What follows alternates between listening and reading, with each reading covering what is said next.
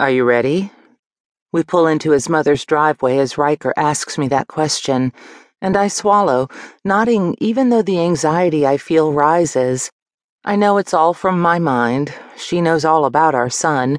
She knows what I've thought was the truth all this time that I just took the advice of my parents. Most of all, she knows Ryker loves me. I shouldn't be anxious at all, but I am. Perhaps it's because Ryker insisted we not tell her about our engagement until we could do it in person, and well, here we are. He wants to marry before my next treatment. Even though the wedding won't be anything big, at my insistence, he wants his mother there for the ceremony. Which is fine with me, of course. Ryker puts the car in park and gets out, coming over to my side to help me out.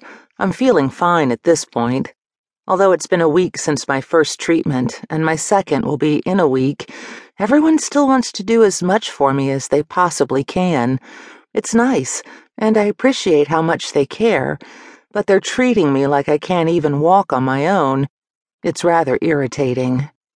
However, I keep my mouth shut, and when Ryker opens the door, I place my hand in his and climb out with a smile.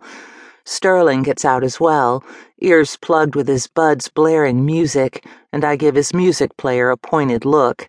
He pulls the buds out and puts the whole thing in his pocket, sighing even as he shrugs. As we walk to the door, Sterling blurts out, Why does she live here in this tiny house? You've got that big one and all.